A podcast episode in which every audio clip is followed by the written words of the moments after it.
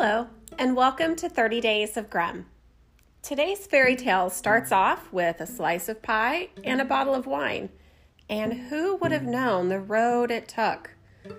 Enjoy the story in episode 9 Little Red Riding Hood.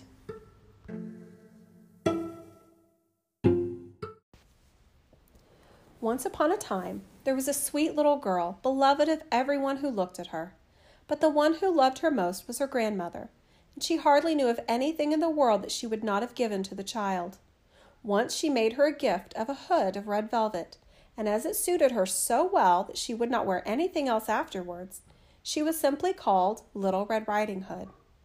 One day her mother said to her, Come, Little Red Riding Hood, here is a piece of cake and a bottle of wine. Go out and take them to your grandmother. She is ill and weak, and this will help her to get better. Set out before it gets too warm, and once you are out, just walk like a good little girl and don't run off the path or you will get lost. When you come to Granny's room, don't forget to say good morning, and don't go around looking into every corner before saying so. I will do everything all right, Little Red Riding Hood assured her mother. However, the grandmother lived a long way away in the forest, half an hour's walk from the village, and as Little Red Riding Hood went into the forest, she met a wolf. Little Red Riding Hood did not know what a wicked beast he was, and was not afraid of him. How are you, Little Red Riding Hood? the wolf addressed her. Very well, thank you, Mr. Wolf. Where are you off to so early in the morning? To my grandmother's. What is it you're carrying under the apron? Cake and wine. We did some baking yesterday, so my sick and weak granny could have something nice to eat and get stronger again. Where does your grandmother live, Little Red Riding Hood? Oh, a good quarter of an hour further on in the forest, under the three large oak trees. That's where her house stands, down below the nut trees. You surely will know that, said Little Red Riding Hood. The wolf thought to himself, What a tender young thing! What a tasty morsel! She will taste much better than the old one. You must go cunningly about it and catch both of them.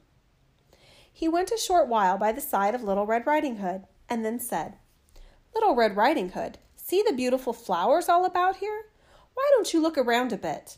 I don't think you even hear how pleasantly the little birds are singing.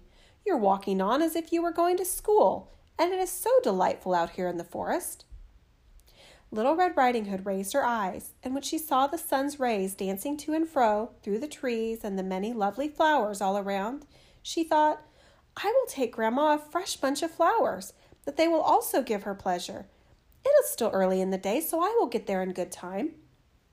So she ran off the path into the forest and looking for flowers.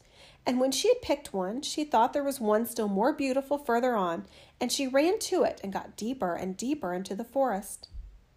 The wolf, on the other hand, ran straight to the grandmother's house and knocked at the door.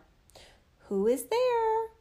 Little Red Riding Hood, bringing cake and wine, said the wolf. Open the door. Just press on the latch, said the grandmother. I am too weak and can't get up. The wolf pressed on the latch. The door flew open, and without saying a word, he went straight to the grandmother's bed and gobbled her up. Then he put on her clothes, set her nightcap on his head, and lay down in her bed and drew the curtains. Meanwhile, Little Red Riding Hood had been running about looking for flowers, and when she had picked so many she could carry no more, she thought of her grandmother again and made ready to go and see her. She was surprised to find the door ajar, and as she entered the little room, she had a peculiar feeling. She thought to herself, Oh goodness, what an uneasy feeling I have today. At other times, I'm always so happy at grandmother's. Then she called out, Good morning! But there was no reply. So she went up to the bed and drew back the curtains. Grandmother lay there with her nightcap pulled far down over her face and looked very strange. Oh, Grandmother, what big ears you've got! All the better to hear you with, dearie.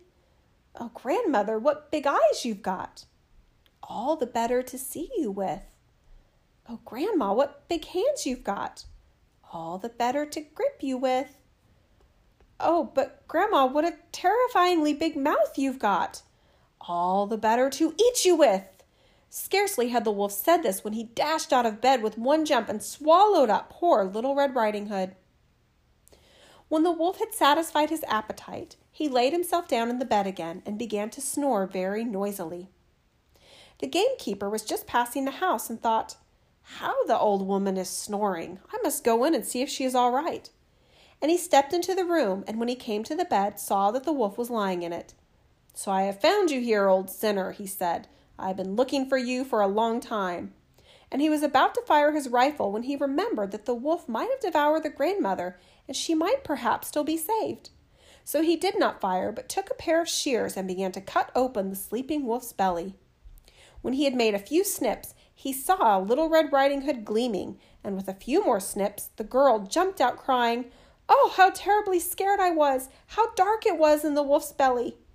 Then the grandmother also came out, still alive, but nearly out of breath. Little Red Riding Hood promptly fetched some big stones, and they filled the wolf's belly. When he awoke, he wanted to leap off the bed, but the stones were so heavy that he sank deep at once and fell dead. All three of them rejoiced. The gamekeeper skinned the wolf and took it home. The grandmother ate the cake and drank the wine brought by Little Red Riding Hood and soon revived.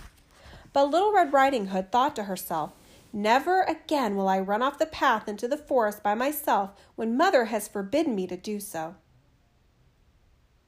The story also goes that one day, as Little Red Riding Hood was once again taking some pastries to her old grandmother, another wolf spoke to her and wanted her to lead the way from the path. But Little Red Riding Hood was on guard.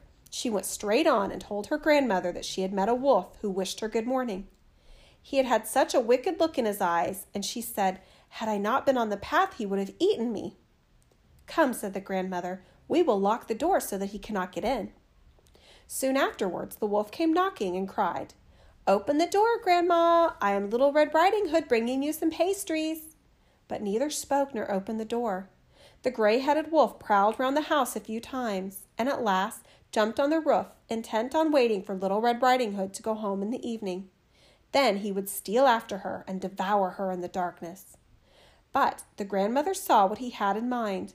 Now there was a big stone trough in front of the house, so she said to the child, Fetch the pail, Little Red Riding Hood.